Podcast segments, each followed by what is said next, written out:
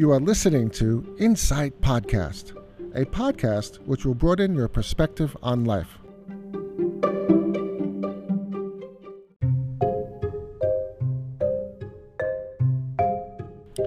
Today, you're being entertained by two movie geeks on Pop Secret Podcast.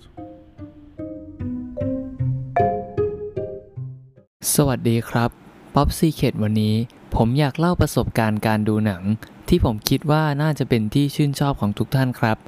โดยหนังเรื่องที่ผมนำมาฝากในวันนี้คือเรื่อง Inception ครับ ผ่านมาเป็นเวลา 10 ปีแล้วครับ หลังจากการออกฉายครั้งแรกของ Inception เมื่อปี 2010 หนังเรื่องนี้เป็นหนังลำดับที่ 7 ในการกำกับของคริสโตเฟอร์โนแลนครับ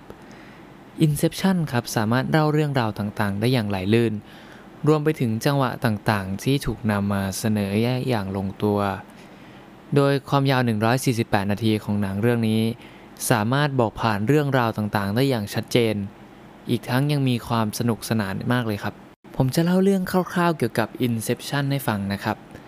Inception ครับเป็นเรื่องราวเกี่ยวกับ 2 นักจารกรรมความฝัน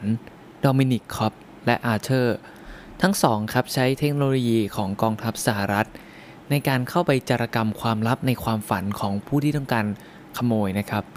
โดยเขาถูกว่าจ้างโดยไซโตะครับ นักธุรกิจชาวญี่ปุ่น ที่ต้องการกำจัดคู่แข่งทางธุรกิจ ไซโตะว่าจ้างให้กับ 2 คนนี้ไปทำงานที่มีความเสี่ยงสูง และโอกาสในความสำเร็จที่แรกเรียกได้ว่าเป็นศูนย์นะครับ ซึ่งความเสี่ยงสูงนี่ก็คือ แลกมาด้วยกับโอกาสที่คอปเนี่ยจะได้กลับบ้านไปพบกับลูก หลังจากติดคดีที่ถูกหาว่าฆาตกรรมภรรยาตนเอง งานนี้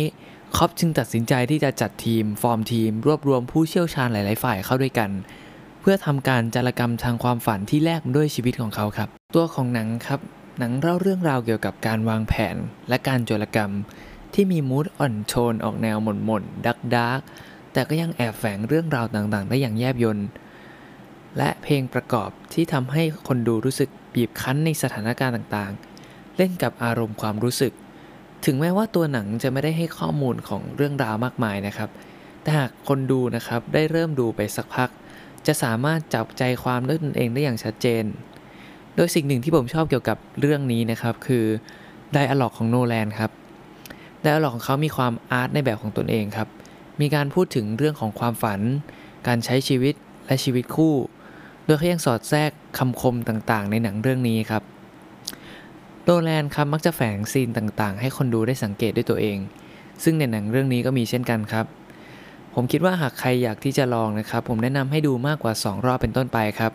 โดยรอบต่อๆไปนะครับ เราจะสามารถมองเห็นรายละเอียดต่างๆ และสามารถเก็บรายละเอียดต่างๆ ได้มากขึ้นครับสำหรับท่านผู้ฟังท่านใดนะครับที่ได้รับชมหนังเรื่องนี้แล้ว อยากให้ผมพูดสรุปรีแคปเรื่องนี้อีกครั้ง สามารถติดตามตามช่องทางต่างๆ ครับ หลักๆ คือเพจ Facebook The Inside Podcast ของเรา สะกดเป็นภาษาไทยครับ สำหรับวันนี้ขอบคุณที่ติดตามครับ สวัสดีครับ